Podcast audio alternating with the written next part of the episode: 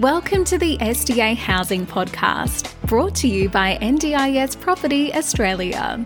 Before starting this episode, we need to provide a general disclaimer. Information contained in this podcast is general in nature only. It does not take into account the objectives, financial situation, or needs of any particular person. You need to consider your financial situation and needs before making any decisions based on the information in this podcast. And you should consider seeking independent and professional advice for your personal circumstances. All right, let's begin.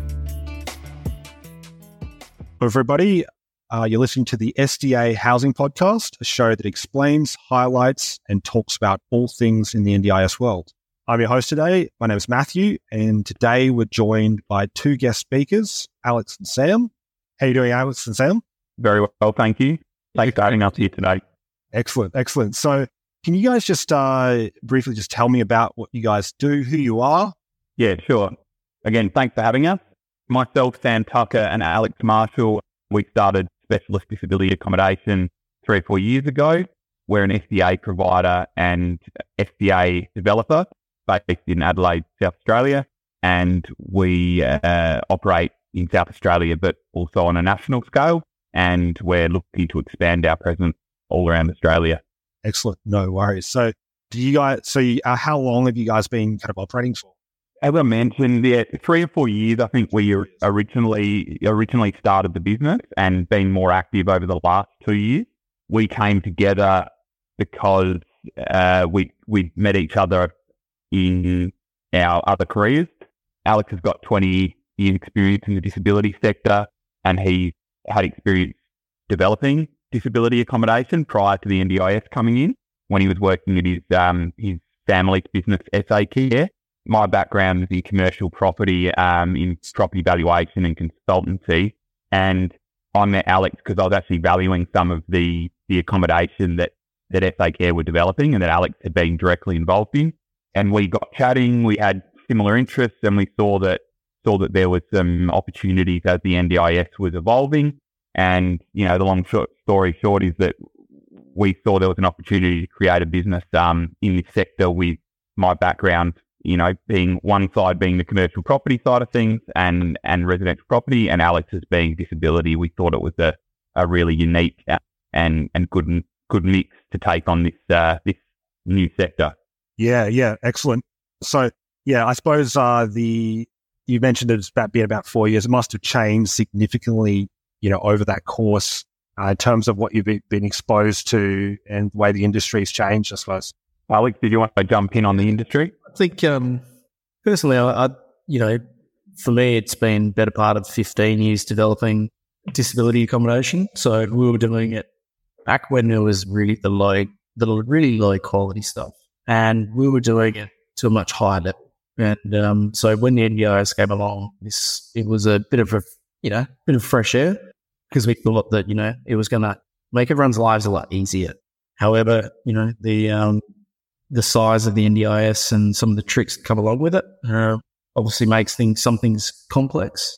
But especially in the last couple of years, I think three to four years ago when we were starting to talk about it, and I'd already been developing property in a different sort of structure.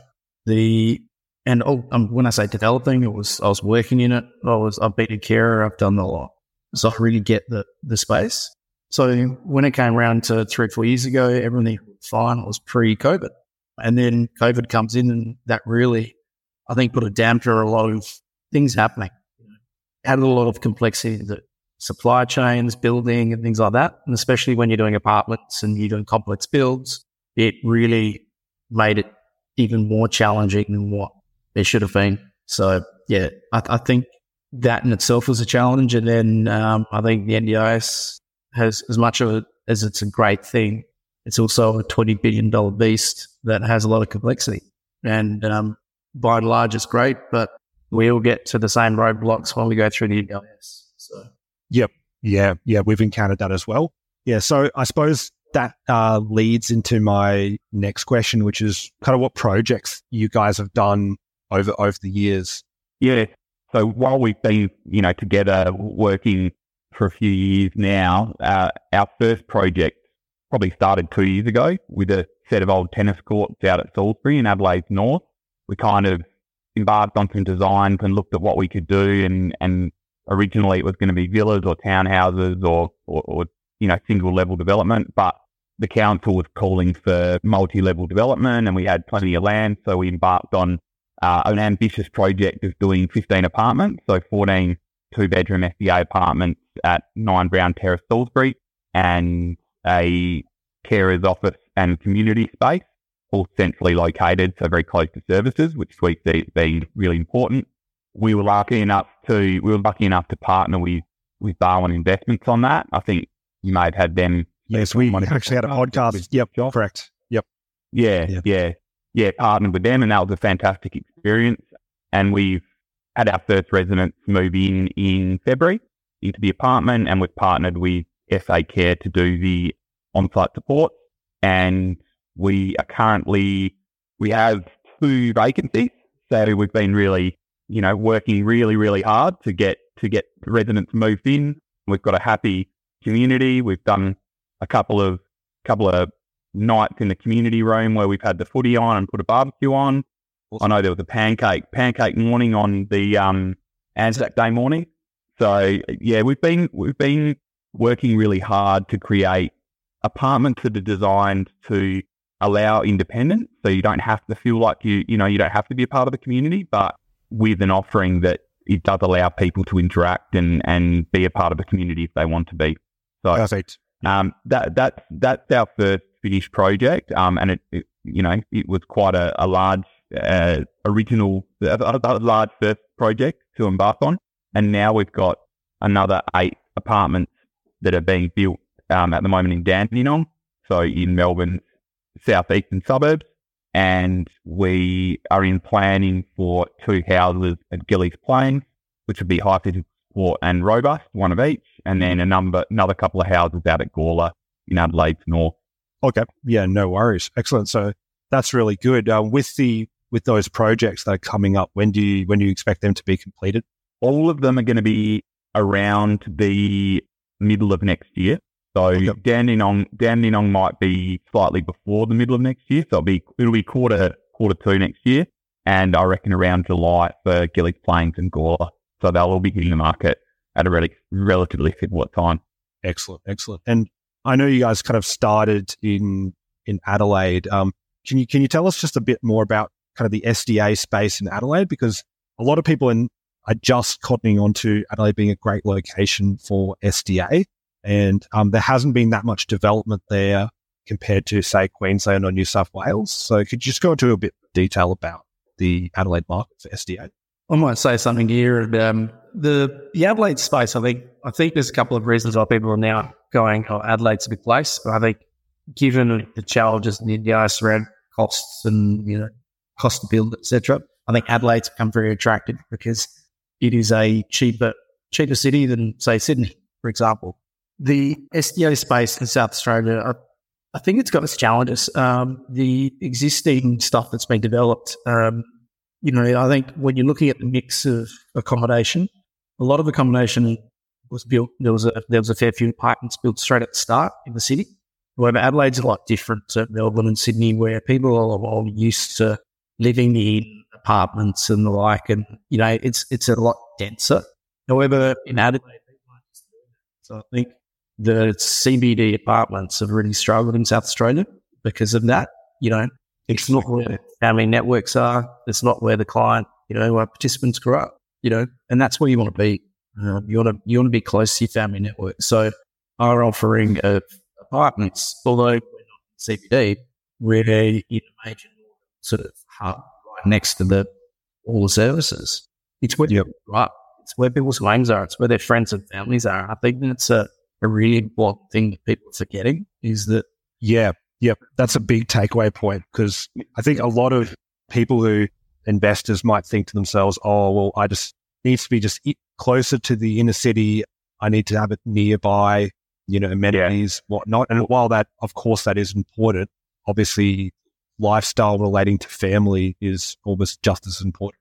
Yeah. And, and what we, what we find just going on from what Alex has said is that you know, if you if you're there, there's obviously the land cost, which restricts too much development in a city. But, it, but yeah, it, it is that factor that the people who are going to be renting this type of accommodation, often they are in the outer areas and are more from a middle to lower socioeconomic background because a lot more of the affluent, if, if you are, and this is very general, but if you're from a more affluent area, you may, it may be that you don't need to have this government assisted rental accommodation because, you know, you may have family members that have been able to uh, either accommodate you in a larger house or potentially build something as an investment and then use that as, as a house for their disabled child or a disabled fam- family member. So we're finding that a lot of the people that are going into our project at Salisbury, which was deliberately selected in a in a, a, a, slightly further out location, are from that local area, and and their families are really liking the space because they can come and visit within five minutes, man, and it does make a big difference. Right. Yep. Yep. Excellent. Yeah. So do you, do you see in terms of obviously the, these developments, he has been around for some time now. Uh, do you see kind of what changes do you see happening in the SDA space in the next year or two in mm-hmm. terms of, prop, you know, just in terms of both the design of what's required as far as what the NDIS is mandating uh, versus, you know, what's acceptable in terms of both what an investor might be interested in as well as a participant we think there's been, I think one of the things we found, and, and this has been noticeable having built apartments, is that there there seems to be a there's a difficulty in getting single occupancy in apartment into people's plans. It is a long, drawn out process, and I think naturally there's been a shift, and I think that's because there's a big gap in in the pricing guidelines between apartment and house, and then down to villa as well. And so I think that's how it started because people were chasing those opportunities where the feasibility stacked up best. And I think now that there are those challenges in getting the higher funding for residents, people have shifted back to the more at grade design. So houses have been kind of next because they stack up relatively well in the feasibilities as well. Villas are harder to stack up and, you know, it makes sense. There's a, there seems to be a lack of villas across certainly around South Australia, but I, you know, I think that it's probably a national issue where there's a lack of yep. villas as well. And again, it comes down to the feasibility. So what we're hoping we're going to see is some potential adjustments to the funding where there might be a closing of the gap. You know, apartments can stay put, but hopefully there's a, a, a potential increase in house and, and villa in particular, villa in particular, because then people will be more incentivized to develop them because it will make more sense. And, you know, the other thing we'd like to see is we're actually developing a robust house at the moment and we're sort of dipping our toes in the water there. You know, it's a bit of a, we would love to see a, a single occupancy house option or I guess an inc- increase in the villa funding ro- robust funding to encourage people to do more robust development. Because one of the biggest challenges as an SDA provider, not just a developer, is that you know there's that on, unknown around the un, the um, ongoing maintenance costs yep. as well. So you know we're very keen to to get into that sector, but you know it, it, it has to be viable as well. Yep, I completely agree with that because one of the other factors that we kind of discussed as well is that with robust um, because of some cases how they, they cannot live with another robust participant. Um, from an investor standpoint, that adds an element of unpredictability yeah. to that feasibility, I suppose, which I'd like to see um, in the next year or two yeah, addressed or something to something on that end, I suppose. Yeah. And I just in your comments about housing and villas, yeah, with the, because we saw with all these interest rate increases, a lot of people are going more towards apartments. And given the fact that an apartment is a more, I suppose, uh, predictable outcome because you're just looking for one participant uh, versus a house where you might have, you know, if it's three bedroom, say, say it's a four bedroom, you've got three potential participants in that property. You, you look at the average, the average amount of people per dwelling in the regular res- residential market, that's only 1.9. So, um, is that viable given the fact that you might only have one or two participants in that house realistically? Yeah. Yeah. yeah. Look, and I think the challenge comes from the apartment single occupancy looks on paper like it's the easier option, but Mm. it's that getting the funding. Of single occupancy and also apartment into people's plans, which is more difficult via, Yes. you know, it's not as easy to get. Yep. And it's and the, the the cost doesn't come back to the cost of the apartment. That's not the that's not the tricky piece. It's it is quite obvious that if they give single occupancy apartment to someone, they're going to give twenty four hour one on one care to someone as well. So that's where the true cost lies. It's not actually in the cost of the apartment; it's in the care cost. Like I'm, Yep. I'm lucky enough Yep. to be a CFO and a disability care company, so I really understand true cost of providing care. And the and the true cost it far outweighs the cost of the apartment. So I think you know bet- between well while we're talking about it, I think NDIS has done those numbers and they go okay well it's going to cost us a lot more on the care front because we're going to have to match the uh, match the single occupancy single you know single one on one care. So that's all cost blows out. It's not actually the cost of the accommodation. So that's the reason why they like to have two people sharing, three people sharing, because there are those periods of the day where you can actually save a lot of money. NDIS can save a lot of money where they can share the care cost. And I think that's the that's where the real true cost is all of this. So they, they'd love to get everyone in four bed, you know, or three bed houses sharing because it does it. It makes a huge difference on care, like hundreds of thousands of dollars a year for three participants. It'd be, I, I could see it three or four hundred thousand dollars saving. Yeah. So the additional cost for a house of say ten thousand dollars, um, the difference between single occupancy for a you know townhouse versus an apartment of say twenty thirty thousand dollars, that's not where the cost is. The cost is actually in care.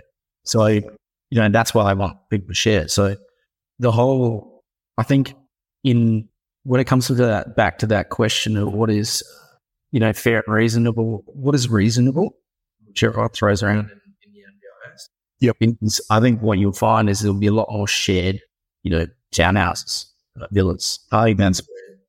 Which I suppose is a compromise between the two, I guess.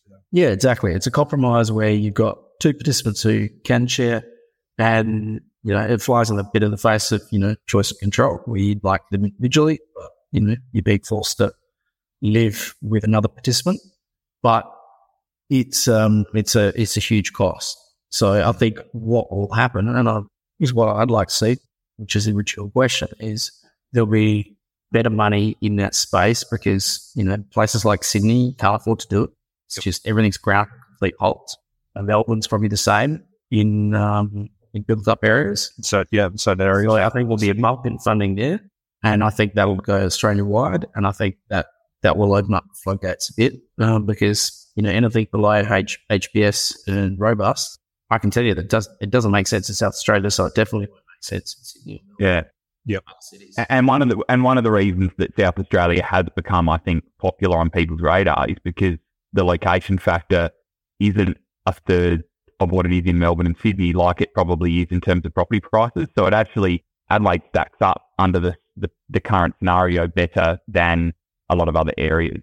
Agreed. Yep. So I think when when you say why has Adelaide come onto people's radar, I think that's why it's come onto people's radar because you can still make it stack up in the Adelaide metropolitan area better than you can somewhere else in you know anywhere up the eastern seaboard, really, unless you're in regional areas. Hmm. I was just going to say we're actually you know taking a little bit of a risk on the villas and and doing we're embarking on a few projects in on central coast of New South Wales as well because we think that you know there's going to be a need for those shared two person villas. So that's another exciting thing we're looking at at the moment. Awesome. And do you guys, um, in Adelaide, is there anything you'd like to see more going into the future about how SDA is done or how it should be done?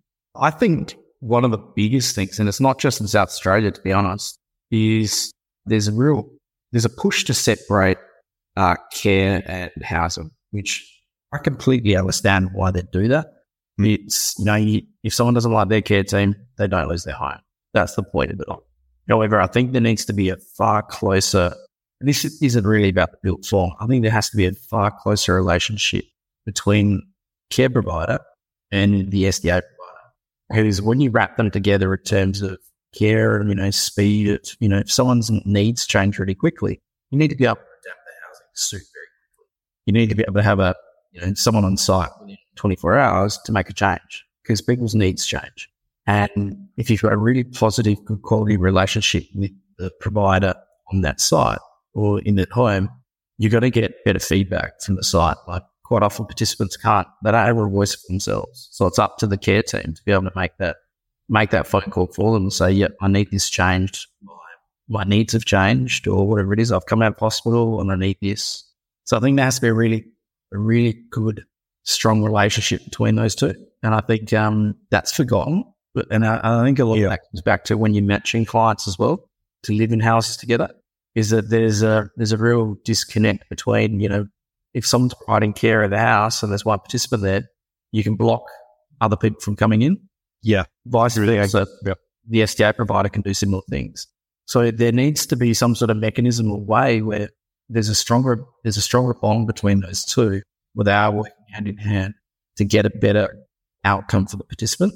However, it can't come at the expense of if a participant doesn't like their care, they don't lose their eye. That's the mm. that's the key. And I think Alex is speaking from experience, particularly with you know in his his past in in the sector, but also what we've been experiencing since February, moving people into Salisbury.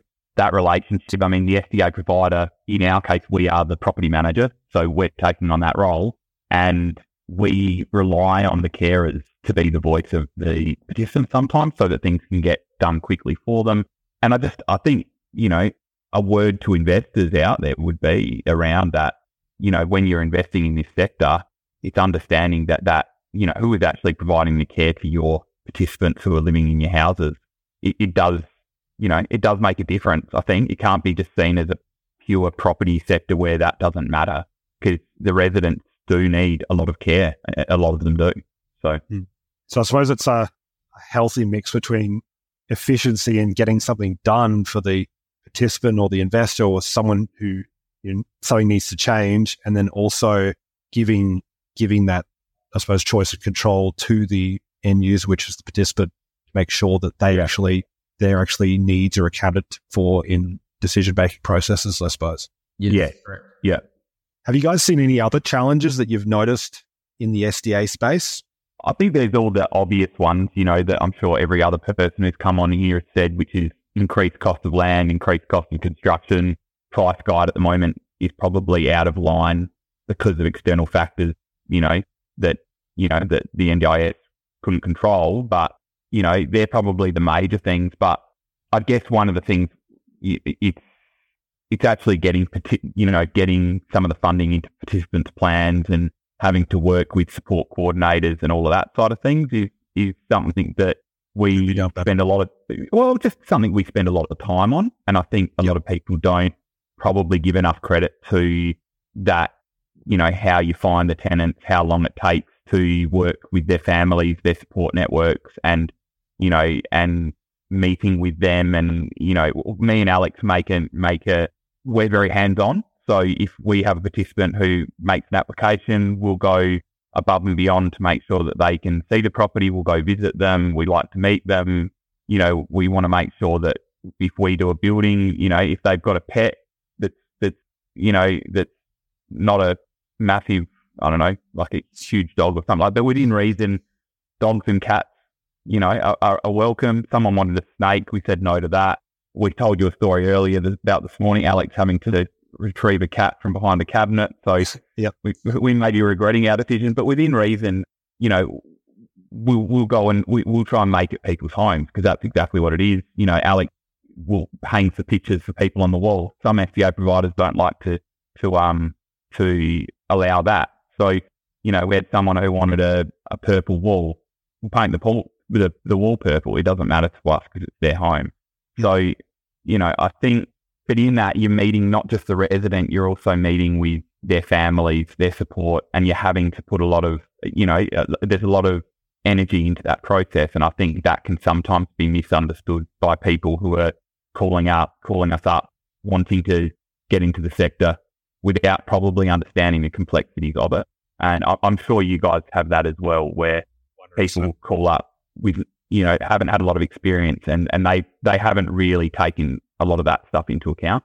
Yep. Yep. Yeah. So we, a lot of yeah, a lot of people just don't realize different stakeholders in the industry and how it all fits together because they'll see it from one perspective and they've kind of got a bit of tunnel vision when it comes to how everything links up.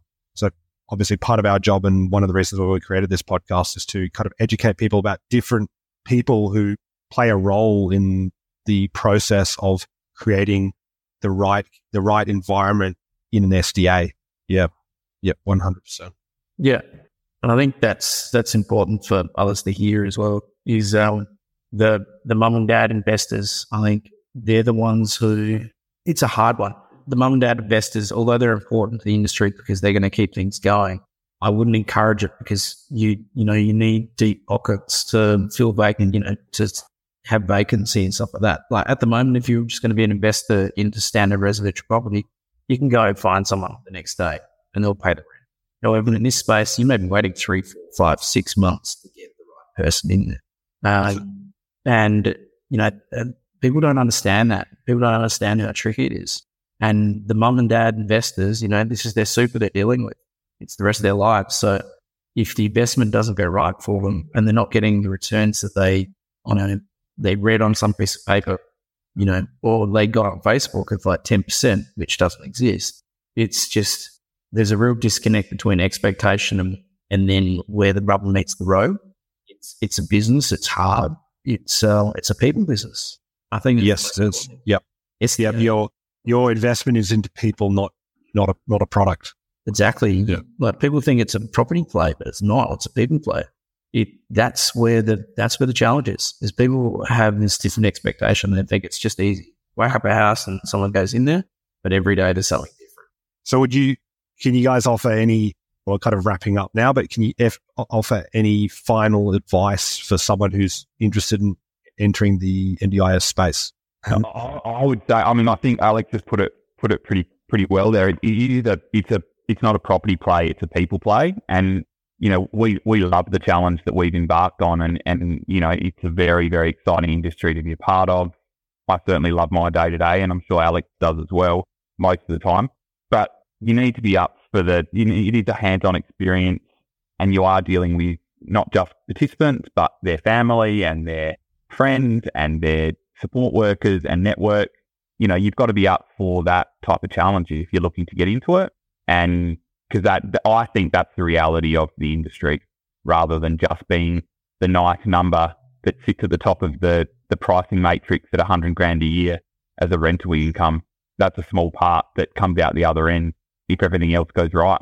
Yeah, yeah. Emphasis on every everything else going right. Yeah, yeah. You got to get all those other things right first, and then you know you can enjoy you know the fruits of what is a, a really good a really good industry to be a part of. But mm. Yeah, you just you, you know the, that other stuff has to come first. Yep. Excellent. Yeah. Awesome. Thanks so much for today, guys. Uh, thanks for having a moment to talk to me about your business. Could you just share uh, if people wanted to get in contact with you? what would be your best, um, what would be your details, I suppose, for your website? Yeah, sorry. The, the, the website is specialistdisabilityaccommodation.com.au. When the NDIS came about, I went and bought that, about 20 other domain names around it. So um, I was lucky enough to have a really good website, but that's where you go. You can see our projects. Our phone number is on the website and um, our contact details as well. It's, it's the scheme name with .com.au the. Excellent. I tried to buy NDIS.com, but they wouldn't. I think um, and I try to do the same if he could, but yeah. yeah. And our social media, uh, we're on Facebook and I don't know what our name is on Facebook, but on Instagram, we're SDA underscore housing. Yeah, we've got all our projects on there and we're keen to chat to anyone who's interested to talk to us. Excellent. Awesome. All right. Well, thanks so much, Sam and Alex. Uh, great talking to you check these guys out if you guys are, if anyone listening is interested in their projects. And uh, we will speak to everyone next time on our next episode. Thanks, guys. Thank you. We hope you enjoyed this episode. Please make sure you are subscribed and following us so you can keep in the loop with all of our upcoming episodes. We would really appreciate it if you could leave us a five star rating, a written review, and just share this podcast with those that could benefit. Until next time, catch you on the next episode.